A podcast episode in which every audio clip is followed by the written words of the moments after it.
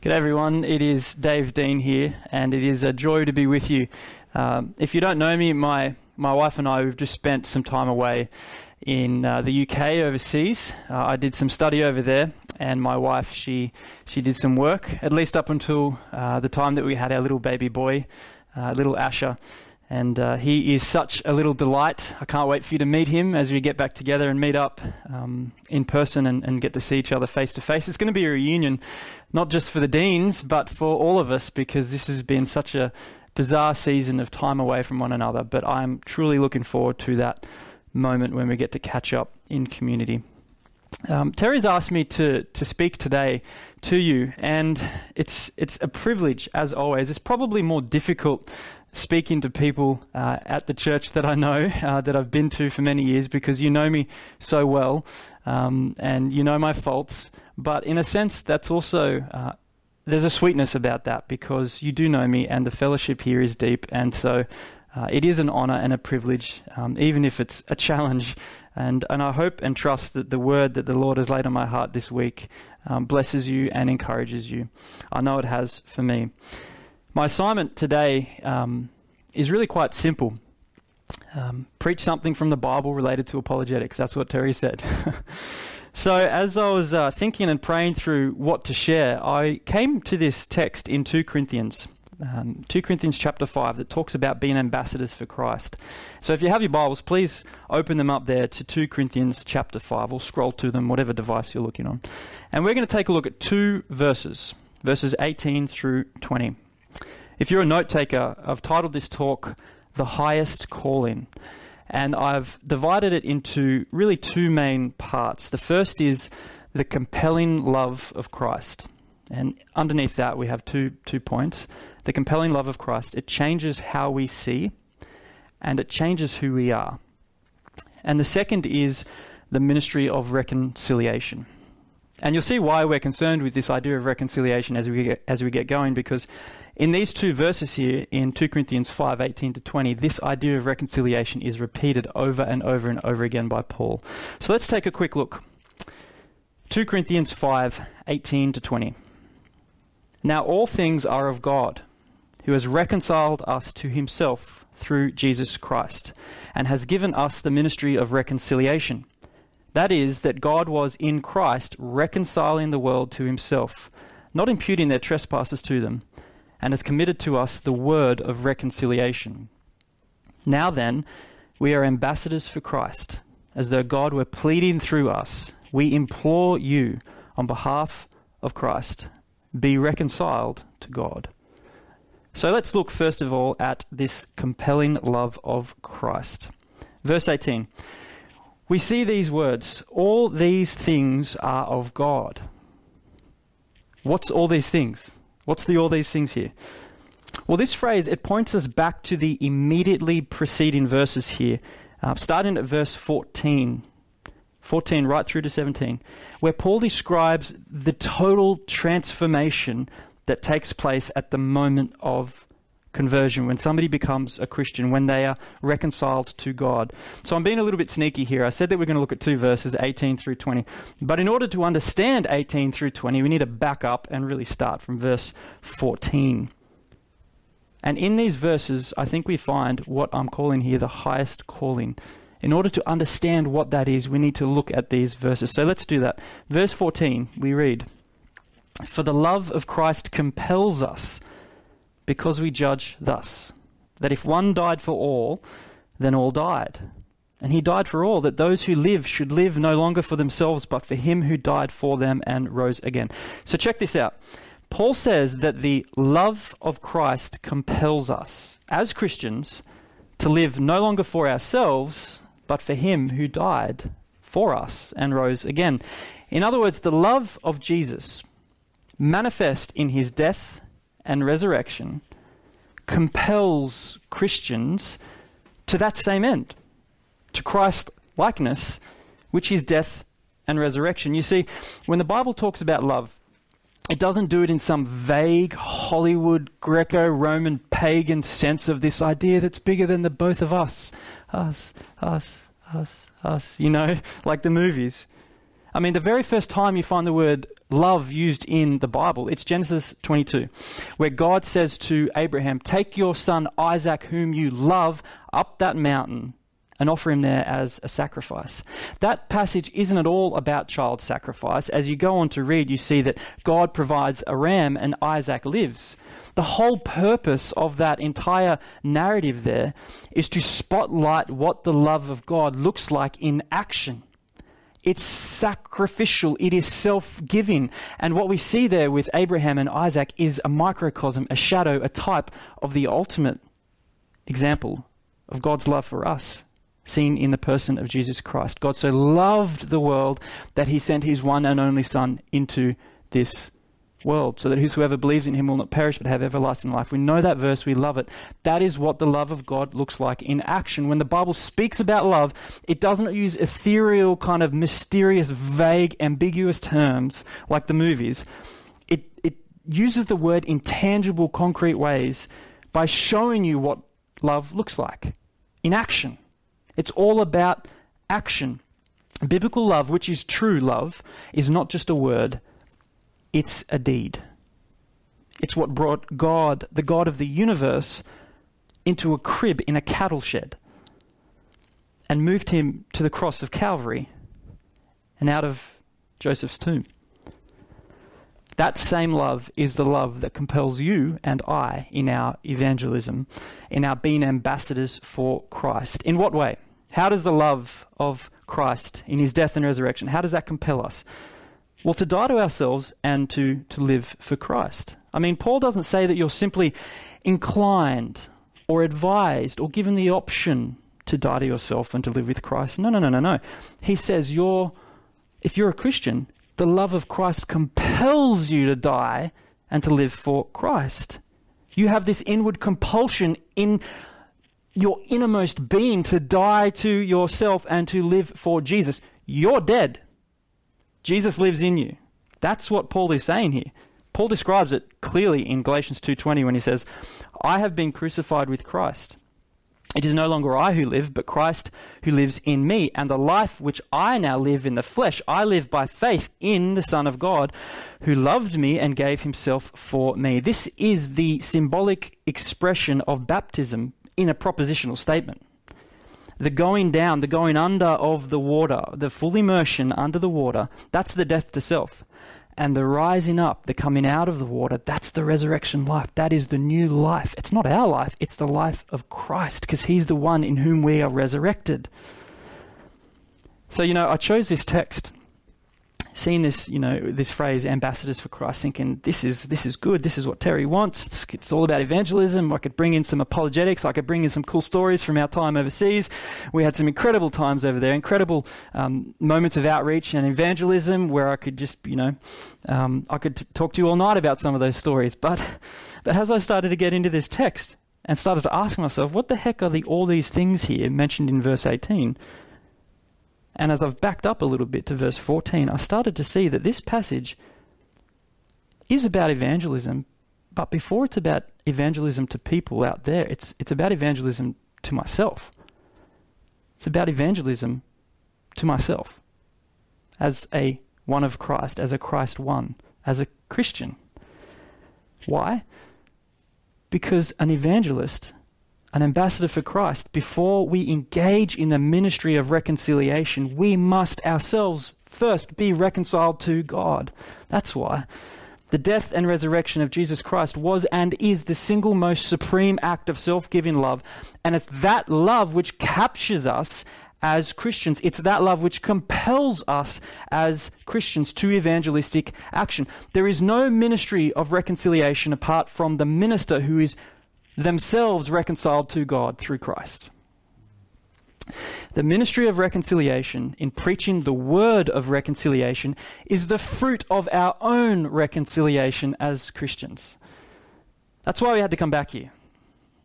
The implication is that it is in the very nature of a Christian to be an evangel, to be an ambassador for Christ, because we can't help it. The love of Christ compels us. It pressures us into evangelistic action like this forceful controlling factor over our lives, in our lives, leaving us with no choice but to say no to ourselves and yes to Jesus. We are moved by a love that expels egocentrism and compels Christocentrism. What's that? I mean, what's Christocentrism? It's a cross. It's self giving. It's sacrifice. It's suffering. It's thankless. It's tiring. It's lonely. It's giving forgiveness when forgiveness isn't due to the mocker. It's turning the other cheek. It's self denial. It's faithful obedience. It's doing justice. It's hopeful. It's loving. And oh, by the way, it's life giving because the love of Christ doesn't end at the cross but with an empty tomb. Verse 15 He died for all, that those who live should live no longer for themselves, but for him who died and for them, who died for them and rose again. If you need to take a moment right now and just go check yourself before the Lord, then take it. Please do. I mean that. Turn off this screen, whatever device you're watching this on, and go take that moment. Because if you keep on reading with us here, if we keep on going through this together, you're not going to have an excuse anymore. Because I, I believe that the scripture teaches that we're judged in proportion to what we know. You know, I actually uh, went away to a, a camp the other week and I had the opportunity to speak to a bunch of Year 12 students about Jesus. And it was fascinating because in one of the feedback forms, um, this girl said, I came here a Christian and I'm leaving a non Christian because what I thought was Christianity wasn't Christianity. And, and what you shared, um, I'm not ready to commit to that. At least she's been honest with the truth. But having heard, we are without excuse. And it's a fearful thing. It is truly terrifying to be preaching this stuff to you. And I'm not saying that just for effect. This gets to me because it is hard to look at these truths and to ask yourselves these questions. Like, am I compelled by the love of Christ like this? Am I really willing to go out there and self sacrifice in the sense that Paul is talking here? Because if we're not compelled by the love of Christ, we have to ask ourselves do we know Christ? And if we don't know Christ, we don't know God. We're not a Christian. How, in God's name, can we say that we know Christ and not be compelled by his love? The answer is you can't, because Jesus is God and there is no other name given among men by which we must be saved. When the human race um, saw Jesus Christ, we did not look at him and, and choose him as our Savior. In that Garden of Gethsemane, Jesus said, Father, it is your will to, to which I will submit. I don't want to go to the cross, but not my will, but yours be done. Jesus willingly submitted himself to God the Father and went to the cross. And here's the key doctrinal phrase He did that as our substitute. The terror that made him sweat drops of blood in the garden wasn't the fact that the stripes he was about to endure would tear open his back. It wasn't that the nails would be driven through his hands and his feet as he hung on a post of wood. It was the reality of that profound, holy, awful mystery that on that cross for a time there was an irreconciliation between Jesus and his Father. So that you and I, through that act of irreconciliation, could be reconciled to God. To be a Christian is not just to have hellfire insurance. We cannot talk in any meaningful sense about a resurrection unless we acknowledge a death. We cannot talk about a Christian life unless we acknowledge the death of our own selves in some sense. We have to face it. And that's a terrifying thing. So, again, if you need that moment, turn off this screen and go take that moment. But you know, as I'm sitting here and I'm saying out loud, it's a terrifying thing because I don't know if I love Jesus like that. Am I compelled? Look at what I'm doing. I'm talking about my ability to love. This isn't about my ability to love. This isn't about my lovability or the loveliness of other people that I encounter. This is all about the love of Christ. The love of Christ that compels us, not my ability to love, it's the love of Christ that compels us. This is a beautiful thing because we're looking here at 2 Corinthians, but if you back up and look at 1 Corinthians, it starts off with these really cool statements by Paul about how he's boasting in his weakness. Where I am weak, God is strong. Where my faithfulness looks like Peter, who denied Jesus three times, the faithfulness of Christ walked into the cross. All of the other disciples scattered like Boy Scouts, and yet it was to him that he gave the commission to bring the good news to the nations. God delights in confounding the wisdom and the strength of this world by the weak things. So where our love fails, his doesn't. And it's his love that compels us. Paul continues, verse 16 through 17. By the way, we're still unpacking that little first sentence there in verse 18. All of these things. What are all of these things? Well, he continues on here, verse 16. Therefore, from now on, we regard no one according to the flesh. Even though we have known Christ according to the flesh, yet now we know him thus no longer. Therefore, if anyone is in Christ, he is a new creation. Old things have passed away. Behold, all things have become new. Okay, so the love of Christ, it compels us to die to ourselves and to live with Christ. And we see in these two verses some of what that looks like. First, verse 16, the compelling love of Christ, the dying to self and living with Him, it changes how we see. We regard no one according to the flesh. It changes our worldview. And second, verse 17, the compelling love of Christ in dying to self and living with Him changes who we are if anyone is in Christ, they are a new creation. It changes the world that we view. So, first, Jesus' death and resurrection changes how we see, it changes our worldview. I cannot help but marvel at the fact that this is Paul, right? Look at the way he describes this, changing the way we see. We don't regard people according to the flesh. What happened at Paul's conversion?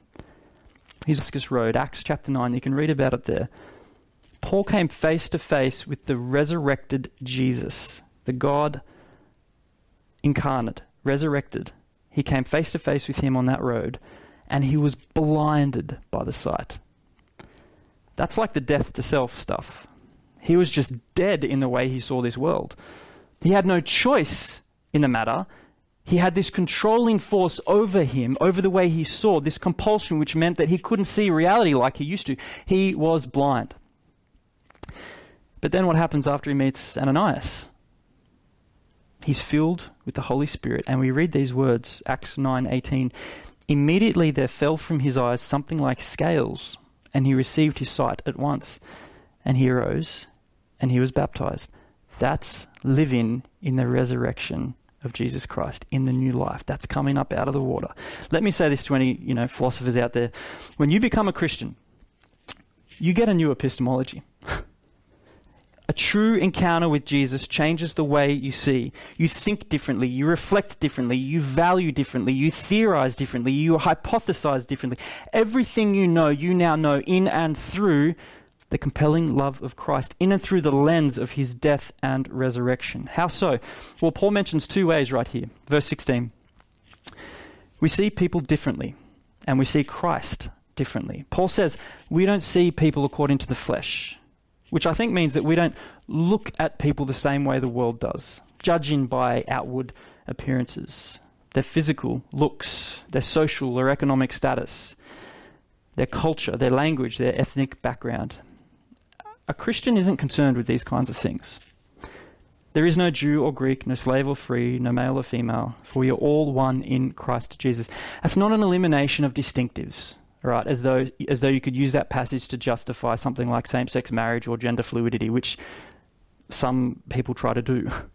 This is not an elimination of distinctives, it's an elimination of inequalities because of what we've already looked at there in verse 14.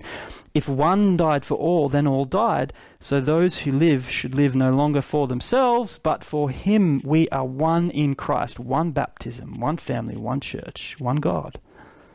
This is incredible. This is what the world so desperately needs because, after all, what happens when you judge people by outward appearances? You get racial discrimination, sexual objectification. You get favoritism, you get classism, you get fraudulence. These shadows are blazed out in the glorious brilliance of the light of Christ.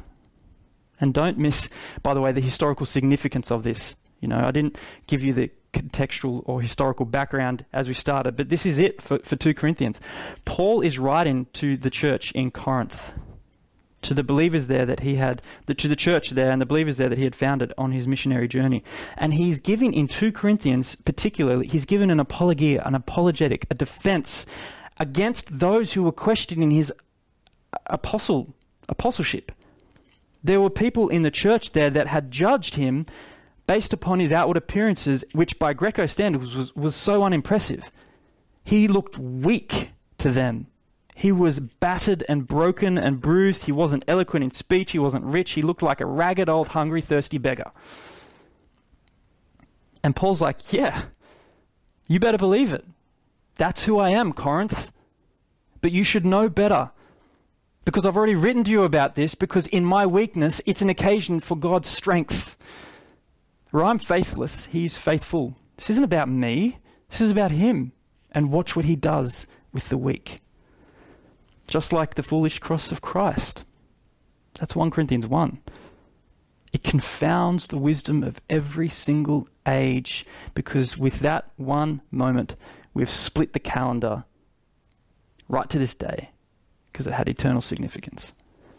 Again, let's just think a little bit about Paul's conversion. He was a dude who, by his own confession, Acts 26, by his own confession, he shut up these little weird Christian sect people, you know, when he was a Jew. He shut them up. He imprisoned them. He murdered them. But he has that Damascus Road encounter with Jesus and he sees people differently now. He sees Christians differently. The, these were his enemies. He hasn't just come to a ceasefire, they're his brothers and his sisters, his family. His enemies are his family. In fact, so intense was Paul's change of the way he saw people that in Acts, uh, sorry, Romans chapter 9, we have this shocking statement. I don't know if you've ever seen it before. Listen to this Romans 9, 1 to 3. I tell the truth in Christ. I am not lying, my conscience also bearing witness in the Holy Spirit that I have great sorrow and continual grief in my heart.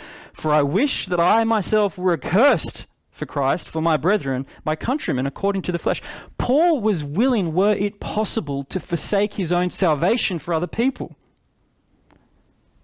I mean, seriously? I don't, I'll be honest. I don't love people like that. I mean, my wife, my child, sure, I, I wouldn't think twice about dying for them. But like other people, I can't relate to this. But listen, that's me doing my old thing again, comparing myself to Paul as though I don't love people like that. Well, neither does Paul. This is not about Paul's ability to love. This is not about my ability to love, and it's certainly not about the lovability of some people in this world. This is about the love of Christ that compels us. This isn't about us. Paul isn't some holy roller spiritual dude that nobody can relate to. He's just a dude that needs to know Jesus like you or me. I mean, read Romans chapter 7. You can identify with that Paul. This is not about Paul's ability to love. It's not about your ability to love. It's not about my ability to love. It's about the love of Christ that compels us. That's what we're talking about. That's what our evangelism comes from.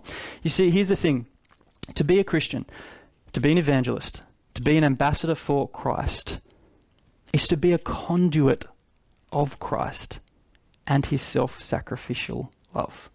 The highest calling is self forsaking. It's Christ likeness, which looks like death and a resurrection. And that's why the notion of, of a Christian celebrity is an oxymoron, especially when it comes to evangelists. Especially when it comes to evangelists. If we get what Paul's saying here, then we must say with John the Baptizer, I must decrease that he must increase. Faithfulness doesn't look like you. Faithfulness looks like Christ flowing through you. You're a conduit. That's all. And don't miss the paradoxical beauty of that. To be active in evangelism is to be passive in receiving God's love through Christ. We forgive because we have been forgiven through Christ. We toil in ministry insofar as Christ has been ministered to us through his Spirit. And we show mercy and grace because and insofar as God has shown mercy and grace to us through Christ. And we love people because God first loved us through Christ. The love of Christ compels us because Christ is God. 1 John 4 8, God is love. He is the condition, the paradigm, the means, the pattern, the purpose by whom, in whom, and through whom, and for whom we love. Some of you know um, that in the Greek there are four different words for love. We have storge, parental love. We have philia, friendship love. We have eros, romantic love. And we have agape, the love of God. 1 John 4 8, God is love. The biblical teaching is that the first three hinge on the fourth. We love parentally, friendly, and romantically because of and through the love of God, which again is self sacrificing. Because we, continue to read there in 1 John 4 9. In this, the love of God was manifested towards us, that God has sent his only begotten Son into the world that we might live through him.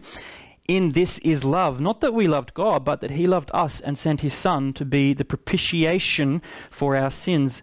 Beloved, if God so loved us, we ought to love one another. Why? Because the love of Christ compels us. You can't get sick of that statement because it is so liberating because it's not about you or me. It's all about Christ. That is both the basis of our reconciliation and for our calling as ministers of reconciliation and as ambassadors for Christ, as evangelists.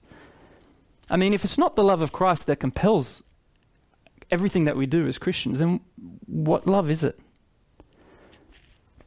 Well, if it's if it's not Christ, then it's going to be us because we haven't died to ourself yet. The old self is still alive, which means that our love is patterned in a way that is not self-sacrificing but self-serving. And that is inherently dehumanizing. Because this is what it does. It looks at people in the flesh and it determines their value based upon what they can offer us. And we don't see them now as, a, as an end in themselves, as somebody made in the image of God. We see them as a means to an end, namely the end of our own self satisfaction, our own consumption, our own gratification. We judge a person by the contours of their body, by the contents of their wallet, and by the compliments of their lips by everything they can give to us. This is the appetite of the social media Disneyland of our day that just feeds on self satisfaction. I did it my way, said old Frankie, Frankie Sinatra. Well, guess what? Frankie's dead. Frankie's dead. And the world's still spinning we need the compelling love of Christ. If our culture is messed up anywhere, it is messed up here because we don't see anything in the light of Christ because we're not compelled by the love of Christ. How much praise and recognition do you need before you're going to feel secure? How much porn do you need to watch before you're going to be satisfied? How much money do you need to make before you're going to be content? How many new toys and trinkets do you need before you're going to be really happy? How much success do you need before you're going to feel worthwhile? In the economy of culture, love is always a transaction. In the economy of Christ, love is a sacrifice. The death and resurrection of Jesus Christ changes how we see people. But not only that, the compelling love of Christ changes who we are. It changes the reality of the world that we view. Check this out, verse 17. If anyone is in Christ, he is a new creation. Old things have passed away. Behold, all things have become new. The death of Jesus on the cross was, again, a substitute for the penalty of our sin. But that's not all it was, because that's not all that happened. Jesus rose from the grave. His resurrection, therefore, is a substitute for our life. That's what this means. If anyone is in Christ, he is a new creation. His death becomes our death, his resurrected life becomes our resurrected life. Now, I'm not saying here that that means that a Christian never sins. Uh, that in becoming a new creature um, in the resurrected life of Jesus, a Christian somehow loses their identity and becomes like a Jesus or something. No, no, no, no. Uh, it's paradoxical to the core, um, but dying in, in dying to yourself, you actually find yourself, your true self, which was always meant to be in relationship with God, and we are in relationship with God through Christ. Again, this is not an elimination of distinctives. It's not an erasure of who you are. I mean, think about me, right? I'm David. I'm married to Julie. When we get married, in, in that union that we have, I'm still me and Julie's still Julie, but we are one. That doesn't mean I've lost my uh, distinction of who I am or who she is, but we have entered into something real. There has been a real change there in which we are now one, and we continue and we move and we grow through that. It's the same here. A Christian isn't perfect. We're not like Jesus somehow. We are who we are, but we are one with Him. We are really changed and we grow in that change. That's why being called a child of God is such an apt metaphor for what it is to be a Christian, because children grow to maturity. We cha- we're, ch- we're changed, we're, we're a new creature, but we continue to change, we continue to grow in that new creatureliness. So, just as the compelling love of Christ and his death and resurrection changes the way we see, it also fundamentally changes who we are. It's like this illustration that I've heard. Think about this a man's lost, he's unconverted. He's never known the things of the Lord in his life. And one morning he gets woken up by his kids who are fighting downstairs, and you know he's missed his alarm clock. And as he wakes up, he's got this headache. Um, it's just this pounding headache because he hasn't slept because he's got this big meeting on at work in that morning, and he's super stressed. And the boss boss is breathing down his neck. He's been doing overtime in the office. He hasn't had you know weekends or, or evenings with his family. He has, certainly hasn't had any intimacy with his wife or with his children for a long, long, long time. Um, and he's just really not in a good place in his life. And so there he is, woken up um, realizing he's missed the alarm, realizing he's late for this meeting, he scrambles everything that he needs to get together, together, and he comes bellowing down the stairs, and he goes up to that door, and he starts to turn the handle, and just as he's about to go out the door to get in the car to drive to work to get to this meeting, he hears this come from the kitchen. Sweetie, if you're heading out, could you please take out the trash? And the man just, you know, he, his, his knuckles go white. And he lets go and he turns around, red faced, and he yells at his wife, Are you kidding me right now? Don't you know what's going on? Don't you know that I'm late for my meeting? You just, I'm so sick and tired of this. You don't respect me at all. Do you know why I go to work every single day? It's to provide for this family, and you're wanting me to take it. You take out the trash. Are you kidding me? You take out the trash. You should do this for once. I'm sick of it. I'm so tired of you. You are so ungrateful. And, and he just he, he turns and he goes out the door and he gets in the car and he's driving to work and he feels totally justified for the way he's behaved. You know, this man, he's, he's, he's got a justification for everything. For all the pressures that he's going through, all the problems that he has, all the anxieties, all the stress. It's his nagging wife and it's his ungrateful little children. Three months later, that same man is converted. And he comes to know Jesus. I mean, truly converted. Like, truly. He is a blood washed, born again child of God. And six months now after that, we have the same scenario.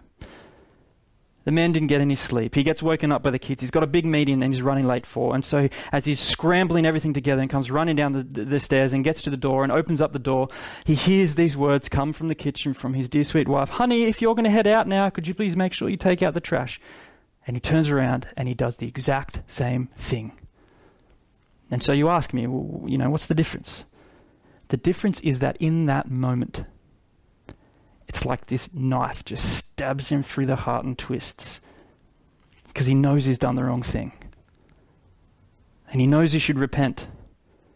But, you know, he stiffens and he turns and he opens up the door and he gets out into the car and he drives to work and all the while he just feels absolutely miserable. He can't stand it any longer. He makes it to the office. He goes he says, "Boss, you need to time out. I need to take some moment. I just need to make a phone call." He gets on the he gets on the phone. He calls up his wife and he just begs for her forgiveness. And he repents and he says, "Honey, I am so sorry. What's happened?" It's not that he's lost his identity, it's that the man has become a new creature with a new relationship with God and a new relationship with sin. He can't tolerate it anymore. It bothers him. Why? Because he's a new creature. You know, Charles Spurgeon, uh, he, he put it brilliantly. He talks about this um, analogy or illustration of, of a pig with two plates of food. Uh, if you put um, in, in the back of the finest restaurant, just imagine it here in Newcastle, the finest restaurant, and you put like a plate of their, their most expensive meal uh, down, and then you put a, a plate of just the leftover scraps, and you let a pig loose. What's going to happen? Where's the pig going to go? I tell you, he's going to go straight. I know a few things about pigs. He's going to go straight up to the plate of trash, and he's going to just revel in it. He's going to wiggle his little tail, and he's just going to gobble it all down. He's going to delight in it. He's just going to love it. Now, imagine if you had the power in that moment to look at that pig and change him into a man. What would happen? The head would be lifted up out of that bucket of trash and it would turn around. It would see what it's doing and it would feel sick. What used to delight the pig would, would, would nauseate the man. And not only that, but as he looks around, he'd feel ashamed. He'd feel ashamed that he was eating trash. He can't stomach it anymore. He's a new creature. He's not a pig. Now, Spurgeon can say that. I mean, if anyone can say it, Spurgeon can. But you know what? If that illustration offends you, you've got to realize that it describes conversion. It describes the conversion of every single person in the history of humanity that's ever been converted. Can you say that, can you say that that's happened in your life? That the things of this world, the temporal things, the carnal things, I'm not saying that you can, you know, as a Christian, that you can avoid them all the time. I'm saying that being a new creature in Christ, as a Christian, you can't tolerate them anymore. They sicken you. They make you want to vomit. It's like if there was this red button up here, you know, right next to me that you that, that, that said if you press this red button, you'll no longer sin. If you're a Christian, you would be breaking the glass on whatever device it is you're watching this video right now. You would be crawling and clawing over each other to come up here and press this red button. Why? Because you hate your sin. It sickens you. You want it to be gone. That is why you wanted to see your sin crucified. You want to see your sin stripped, beaten, naked, and, and, pay, and nailed to two planks of wood. You want to hear your sin, those sins and those squeals and those screams that have been crying out for your attention for so long. You want to hear them get fewer and fewer and farther between as you let your sin hang there unattended and lonely on the cross, suffocating under the weight of its own misery because it's been forsaken and you want to see it dead. You want to see it dead. If you're a Christian, that's what you want for your sin because you hate it. And, and look here at verse 21. That's what you have in Jesus. He who knew no sin became sin for us. Can you say that for your own life? Are you a new creature? Are you a Christian? Are you compelled by the love of Christ?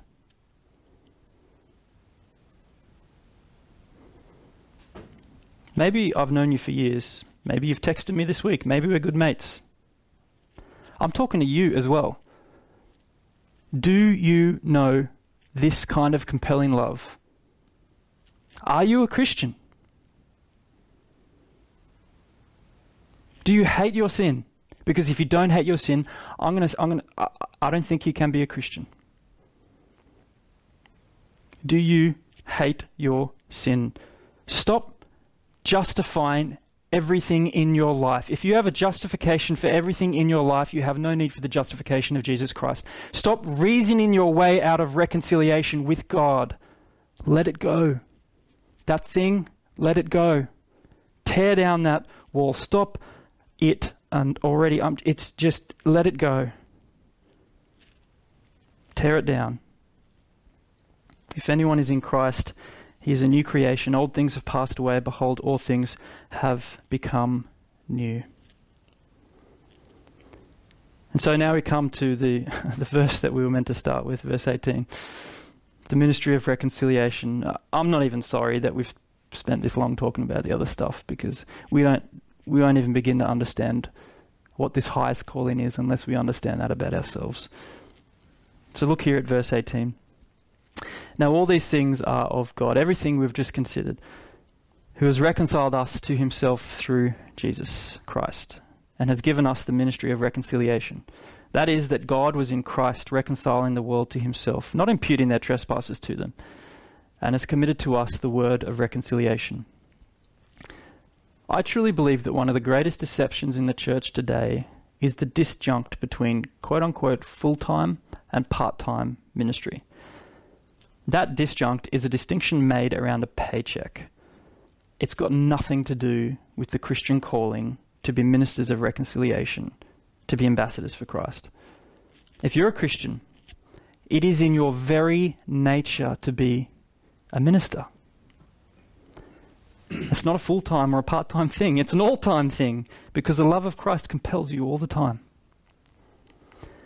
You see, the ministry of reconciliation, the task of evangelism, it's not standing on a box down the road yelling obnoxiously to people about how they're going to burn in hell.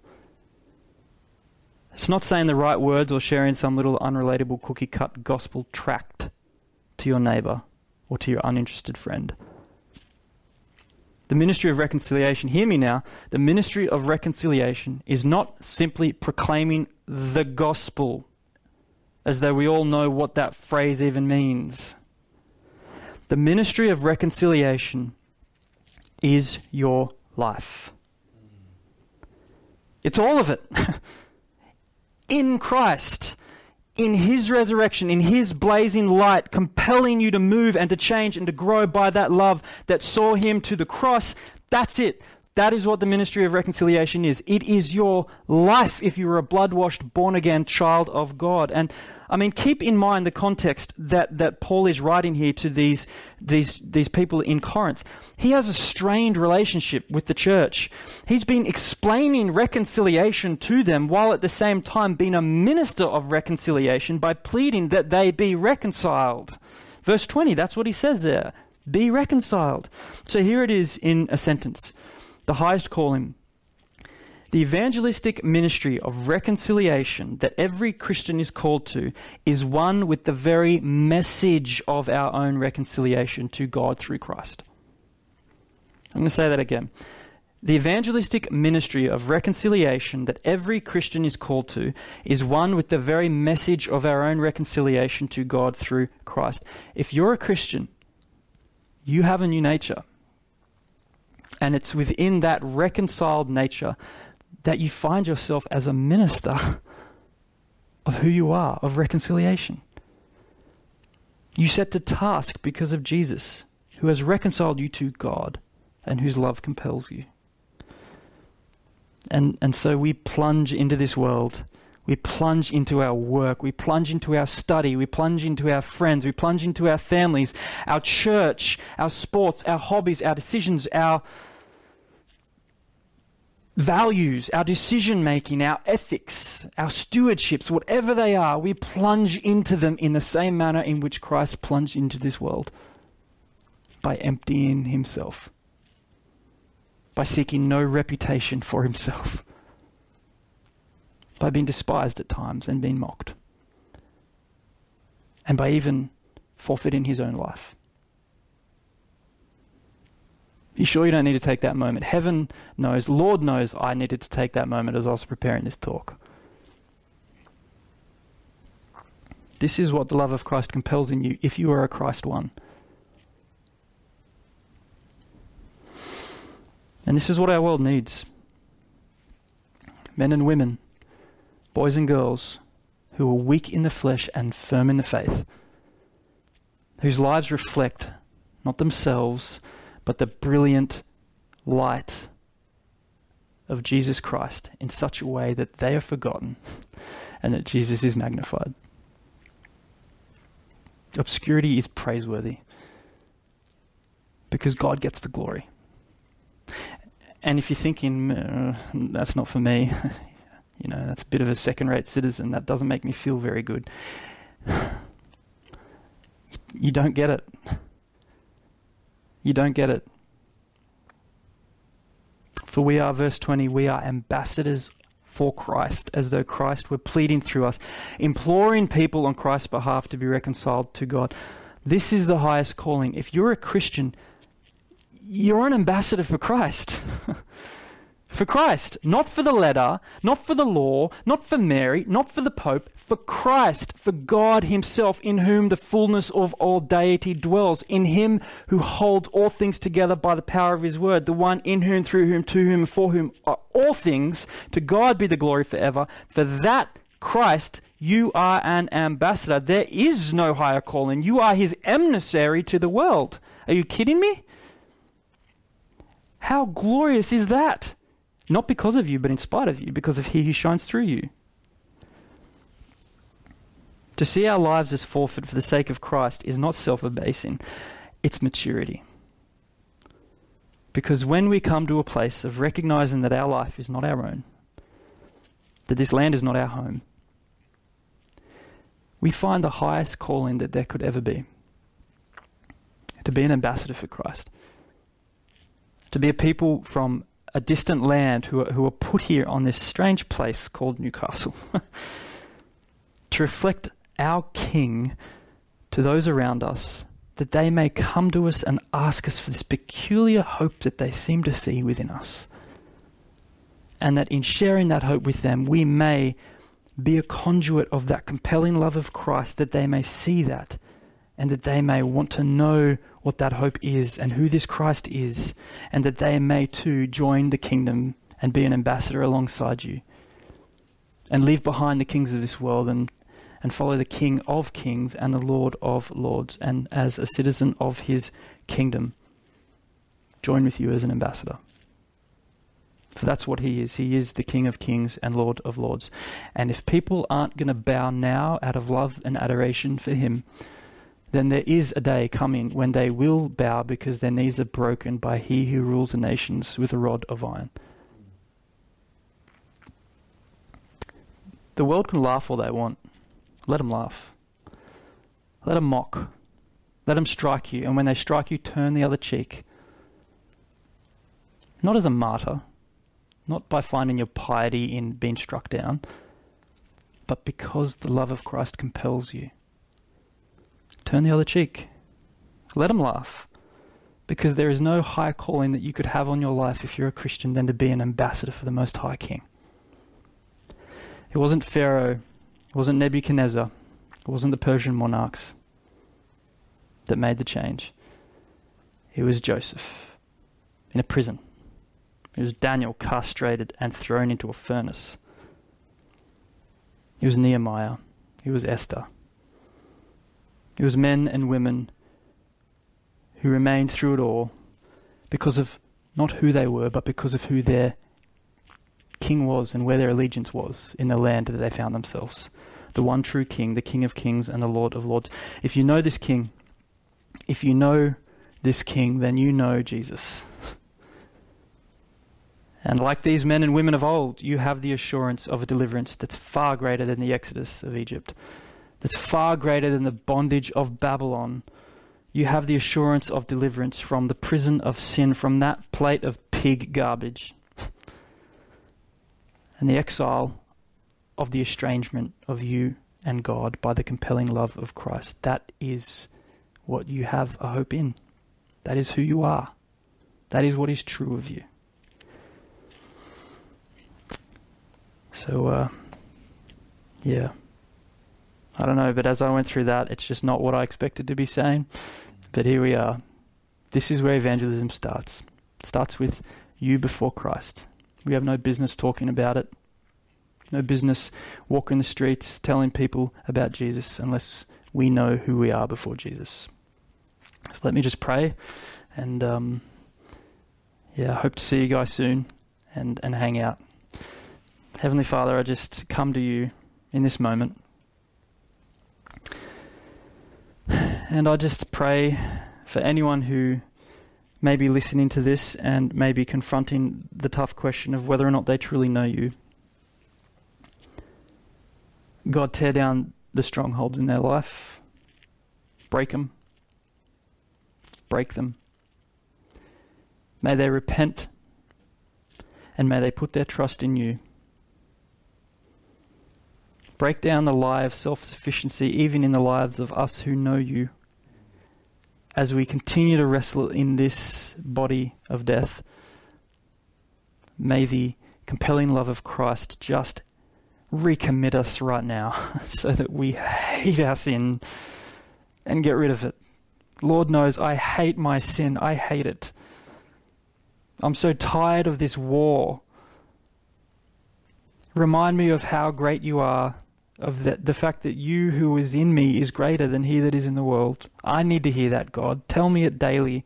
Wash me daily with the truth of that compelling love of Christ. Move me.